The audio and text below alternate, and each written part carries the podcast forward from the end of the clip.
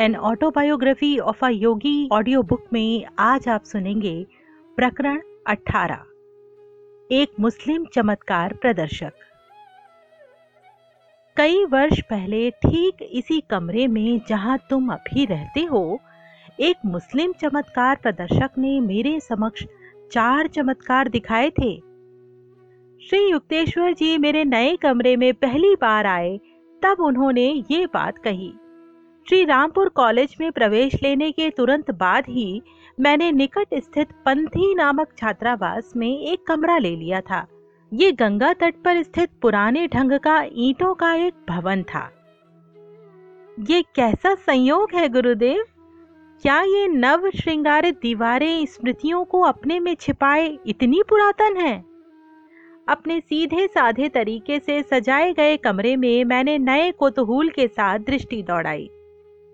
ये एक लंबी कहानी है। मेरे गुरु पूर्व स्मृतियों को ताज़ा करते हुए मुस्कुराए। उस फकीर का नाम अफजल खान था। एक हिंदू योगी के साथ अनायास भेंट हो जाने के फलस्वरूप उसे असाधारण सिद्धियाँ मिल गई थी। बेटा, मुझे बहुत प्यास लगी है। थोड़ा पानी पिला दो। अफसल के बचपन में पूर्वी बंगाल के एक छोटे से गाँव में एक दिन एक धूल धूसरित सन्यासी ने उससे याचना की। बाबा जी, मैं तो मुसलमान हूँ। आप हिंदू होकर मेरे हाथ का पानी कैसे पिएँगे मैं तुम्हारी सत्यशीलता से प्रसन्न हूँ बेटा।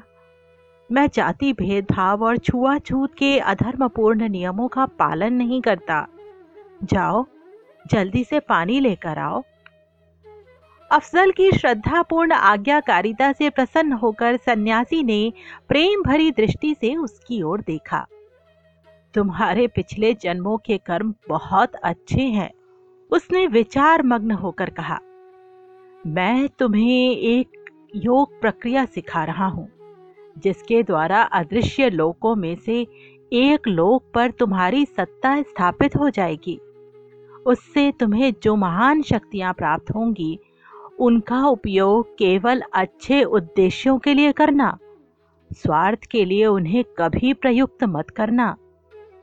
परंतु अफसोस, मैं देख रहा हूँ कि पूर्व जन्मों की विध्वंसक प्रवृत्तियों के कुछ बीज अभी भी तुम में हैं।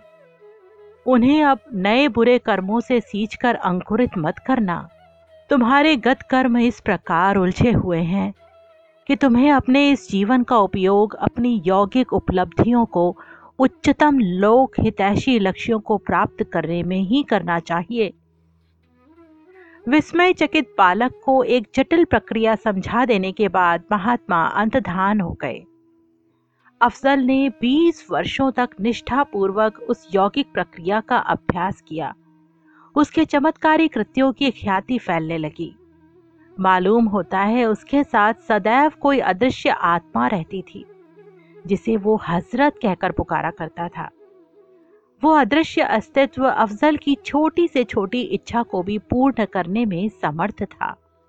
अपने गुरु की चेतावनी को भूलकर अफजल ने अपनी शक्तियों का दुरुपयोग करना आरंभ कर दिया। जिस किसी वस्तु को भी वो एक बार उठाकर वापस रख देता वो शीघ्र ही ऐसे अदृश्य हो जाती कि फिर उसका अता पता लगाना संभव ना होता। इस बात की व्यथाकारी संभावना सदा ही रहने के कारण साधारणतया किसी को भी उसका अपने घर, दुकान पर आना अच्छा नहीं लगता था। समय समय पर वो कोलकाता में जवाहरात की बड़ी बड़ी दुकानों में खरीदारी के बहाने पहुँच जाता। वहाँ जिस जिस रत्न को भी वो छू लेता वे सभी रत्न उसके दुकान से जाते ही गायब हो जाते। अफसल प्रायः सैकड़ों शिष्यों से घिरा रहता, जो उसके भेद को जानने की आशा में उसके शिष्य बन गए थे। कभी कभी वो यात्रा में उन्हें अपने साथ ले लेता। रेलवे स्टेशन पर वो किसी न किसी प्रकार टिकटों की गड्डी को छू लेता। फिर इस गड्डी को वो क्लर्क की ओर यह कहते हुए सरका देता कि मैंने इरादा बदल लिया है। अब मुझे ये टिकट नहीं चाहिए। परंतु जब वो अपनी शिष्य मंडली के साथ ट्रेन पर सवार हो जाता, तब सबके लिए आवश्यक टिकटें उसके पास होती। इन कारनामों से हाहाकार मच गया। बंगाल के जौहरी और टिकट बेचने वाले बाबू व्याकुल हो उठे। अफसर को पकड़ने की ताक में रहने वाले पुलिस वाले असहाय हो गए, क्योंकि उसे दोषी ठहराने की क्षमता रखने वाले प्रमाण को वो केवल ये कहकर अदृश्य कर सकता था। हज़रत, इसे हटा दो। श्री युक्तेश्वर जी उठकर मेरे कमरे के बाहर बनी बालकनी में जा खड़े हुए, जहाँ से गंगा का दृश्य दिखता था। अफसल के कुछ और विस्मयकारी कारनामों को सुनने की उत्सुकता से मैं भी उनके पीछे पीछे चला गया। ये पंथी भवन पहले मेरे एक मित्र का था। उसकी अफसल से पहचान हो गई और उसने उसे यहाँ बुला लिया। मेरे मित्र ने लगभग बीस एक पड़ोसियों को भी बुला लिया, जिनमें मैं भी था। उस समय मैं एक नवयुवक मात्र था और इस सर्वविदित फकीर के प्रति मेरे मन में रोचक जिज्ञासा जाग उठी। गुरुदेव हंस पड़े। कोई बहुमूल्य वस्तु ना पहनने की सावधानी मैंने बरती थी। अफजल ने मुझे कुतूहल पूर्ण दृष्टि से देखा, फिर कहा तुम्हारे हाथ बड़े मज़बूत हैं। नीचे बगीचे में जाओ, एक चिकना सा पत्थर उठा लाओ और उस पर खड़िया से अपना नाम लिखो। फिर उसे गंगा में जितनी दूर फेंक सकते हो, फेंको। मैंने वैसा ही किया। जैसे ही पत्थर दूर गंगा की लहरों में डूब गया, वैसे ही अफजल ने फिर मुझसे कहा, इस घर के साथ साथ बहने वाले गंगा के पानी को एक बर्तन में भरकर ले आओ। जब मैं पानी भरकर बर्तन ले आया, तब अफजल ने पुकारा, हज़रत, वो पत्थर इस बर्तन में डालो। तक्षण पत्थर वहाँ प्रकट हो गया। मैंने उसे बर्तन से निकाल कर देखा तो अपने नाम को उस पर यथावत पाया। उस कमरे में उपस्थित लोगों में मेरा बाबू नाम का एक मित्र भी था, जिसने सोने की पुरानी भारी घड़ी और चेन पहन रखी थी। अफजल ने अमंगल सूचक सराहना के साथ उनकी जाँच परख की। शीघ्र ही वे गायब हो गईं। अफजल, कृपया मेरी घड़ी और चेन लौटा दो। वे मेरी अनमोल पारंपरिक संपत्ति है। बाबू रुआसा होकर कह रहा था। थोड़ी देर तो अफसल निर्विकार चेहरा बनाकर मौन बैठा रहा। फिर उसने कहा तुम्हारे घर की तिजोरी में पाँच सौ रुपया है। उसे मेरे पास ले आओ तो बताऊँगा तुम्हारी घड़ी कहाँ मिलेगी। व्याकुल हुआ बाबू तुरंत घर जाने के लिए निकल पड़ा। शीघ्र ही वो वापस आ गया और उसने अफजल को पाँच सौ रुपया दे दिया। अपने घर के पास की छोटी पुलिया पर जाओ और हज़रत को अपनी घड़ी और चेन देने के लिए पुकारो। अफजल ने उससे कहा, बाबू तीर की तरह दौड़ा। जब वापस आया तो उसके चेहरे पर मुस्कान तो थी, पर शरीर पर कोई घड़ी या चेन नहीं थी जब मैंने निर्देश के अनुसार हज़रत को पुकारा तो मेरी घड़ी और चेन हवा में कलाबाजियाँ खाती हुई सीधे मेरे दाहिने हाथ में आ गईं।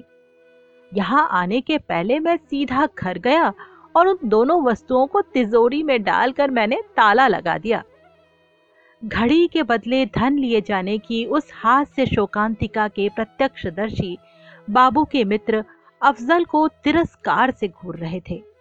उन्हें शांत करने के लिए अफजल ने मृदु स्वर में कहा, आप लोगों को जो भी पीने के लिए चाहिए, उसका केवल नाम बताइए।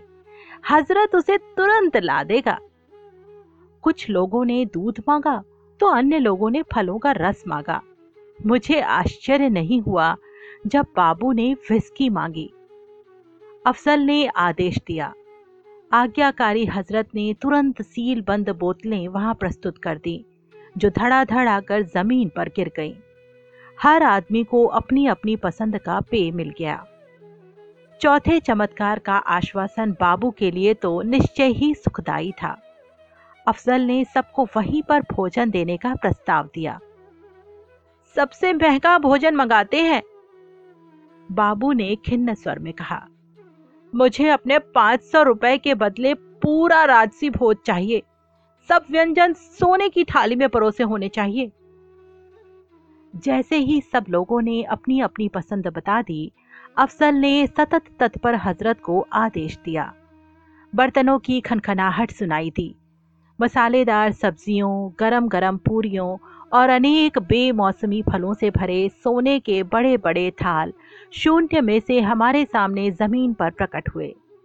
भोजन की हर चीज़ अत्यंत स्वादिष्ट थी।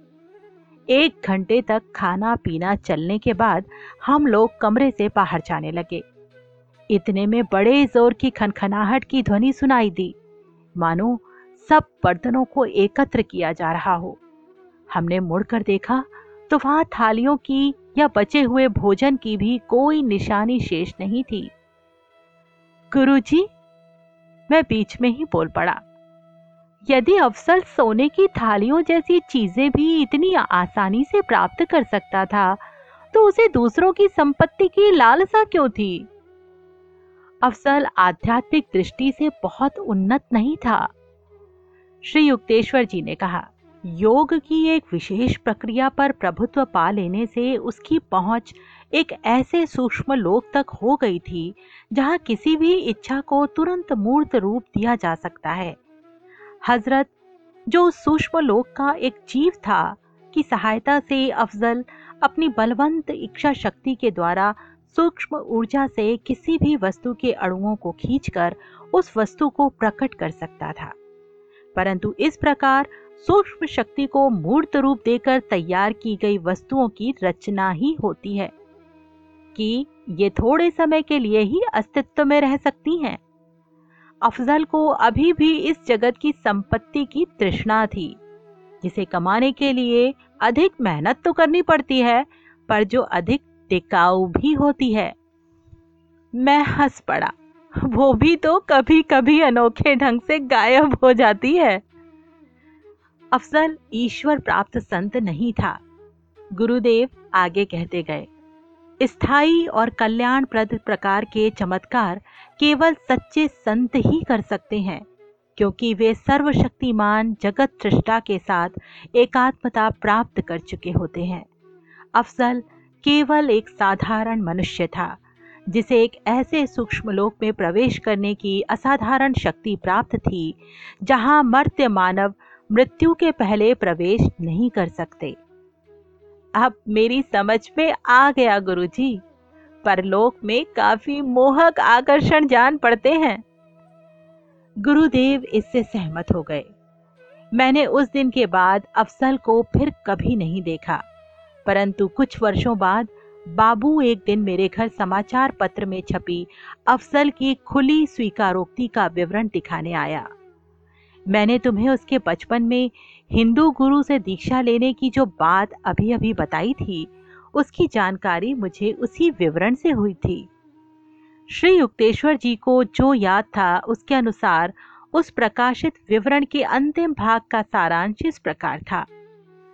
मैं अफसल खान, पश्चाताप के रूप में और अलौकिक शक्तियाँ प्राप्त करने के इच्छुकों को सावधान करने के लिए ये सब लिख रहा हूँ। भगवान और मेरे गुरु की कृपा से मुझे जो अद्भुत क्षमताएँ प्राप्त हुई थी, उनका मैं कई वर्षों से दुरुपयोग करता आ रहा हूँ। अहंकार के मद में चूर होकर मैं समझने लगा था कि मैं नैतिकता के सामान्य नियमों से परे हूँ। आखिर मेरे न्याय का दिन भी आ गया। हाल ही में कोलकाता के बाहर सड़क पर मेरी एक बूढ़े आदमी से मुलाकात हुई। वो दर्द के कारण लंगड़ाता हुआ चल रहा था। उसके हाथ में सोने जैसी कोई वस्तु चमक रही थी। मेरे मन में लालच पैदा हो गया और मैंने उससे कहा, मैं महान फकीर अफजल खान हूँ। तुम्हारे हाथ में क्या है? ये सोने का गोला संसार में मेरी एकमात्र संपत्ति है। एक फकीर के लिए ये बेकार है। मेरी आपसे प्रार्थना है, महोदय। मेरा ये लंगड़ाना ठीक कर दीजिए। मैंने उस गोले का स्पर्श किया और कोई उत्तर दिए बिना आगे बढ़ गया। वो बूढ़ा लंगड़ाते लंगड़ाते मेरे पीछे पीछे आने लगा। अचानक वो शोर मचाने लगा। मेरा सोना गायब हो गया, मेरा सोना गायब हो गया। जब मैंने उसकी ओर कोई ध्यान नहीं दिया, तब वह अचानक बुलंद आवाज़ में बात करने लगा। जो उसके जीर्ण शीर्ण शरीर से निकलती, बड़ी ही अजीब लग रही थी। क्या तुमने मुझे पहचाना नहीं? मैं अवाक रह गया। इतनी देर बाद इस बात के ध्यान में आते ही मैं स्तब्ध रह गया कि वो दुर्बल लगने वाला लंगड़ा बूढ़ा कोई और नहीं, वही महान संत थे, जिन्होंने कई वर्ष पहले मुझे योग की दीक्षा दी थी। वे सीधे खड़े हो गए। उनका शरीर एक क्षण में मज़बूत और जवान हो गया। मेरे गुरु की आँखों से अंगारे बरस रहे थे। तो मैं स्वयं अपनी आँखों से देख रहा हूँ कि तुम अपनी शक्तियों का उपयोग दुख, पीड़ित, मानव जाति की सहायता के लिए नहीं, बल्कि एक घटिया चोर की तरह उसे लूटने के लिए करते हो। मैं तुम्हारी सारी शक्तियाँ वापस लेता हूँ। हज़रत अब तुमसे मुक्त हो गया। अब तुम बंगाल के आतंक बनकर नहीं रहोगे। मैंने बेहद दर्द भरी आवाज़ में हज़रत को बार बार पुकारा। यह पहला मौका था जब वो मेरी अंतर्दृष्टि के सामने प्रकट नहीं हुआ, लेकिन मेरी बुद्धि पर पड़ा एक काला पर्दा अचानक हट गया। मैंने साफ़ देखा कि मेरी ज़िंदगी कितनी निंदनीय हो गई थी। मैं सुबकते हुए गुरुजी के चरणों में गिर पड़ा। मैंने कहा, मेरे पूज्य गुरुदेव, मेरी लंबी नींद को तोड़ने के लिए आप आए, इसलिए मैं आपका शुक्रगुजार हूँ। मैं आपसे वादा करता हूँ कि मैं अपनी सारी सांसारिक महत्वाकांक्षाओं को त्याग कर भगवान का ध्यान करने के लिए पर्वतों में चला जाऊँगा और आशा करता हूँ कि इससे मेरे पाप भरे अतीत का प्रायश्चित हो जाएगा। मेरे गुरु चुपचाप खड़े सहानुभूति पूर्वक मुझे देखते रहे। आखिर उन्होंने कहा मैं तुम्हारे हृदय की सच्चाई को देख रहा हूँ। शुरुआत के वर्षों में तुमने जो कठोर आज्ञा पालन किया और आज जिस सच्चे प्रायश्चित की आग में तुम जल रहे हो उसके लिए मैं तुम्हें एक वर देता हूँ। तुम्हारी अन्य सारी शक्तियाँ तो समाप्त हो गईं, पर जब भी तुम्हें अन्न या वस्त्र की आवश्यकता होगी, तब तुम अभी भी हज़रत से वो प्राप्त कर सकते हो। पर्वतों के एकांत में पूरा मन लगाकर ईश्वर का ज्ञान प्राप्त करने में अपने आप को समर्पित कर दो। फिर मेरे गुरु अंतर्धान हो गए। वहाँ रह गए थे मैं और मेरे आँसू और अतीत के विचारों पर तड़पता मेरा मन। अलविदा दुनिया। मैं अब इस विराट प्रेमी की क्षमा प्राप्त करने का प्रयत्न करने जा रहा हूँ। प्रकरण 18 यही समाप्त हुआ। सुनते रहिए an autobiography of a yogi, जिसे परमहंस योगानंद जी ने स्वयं लिखा है और जिसे आवाज़ दी है मैंने, यानी संगीता ने। जय गुरु।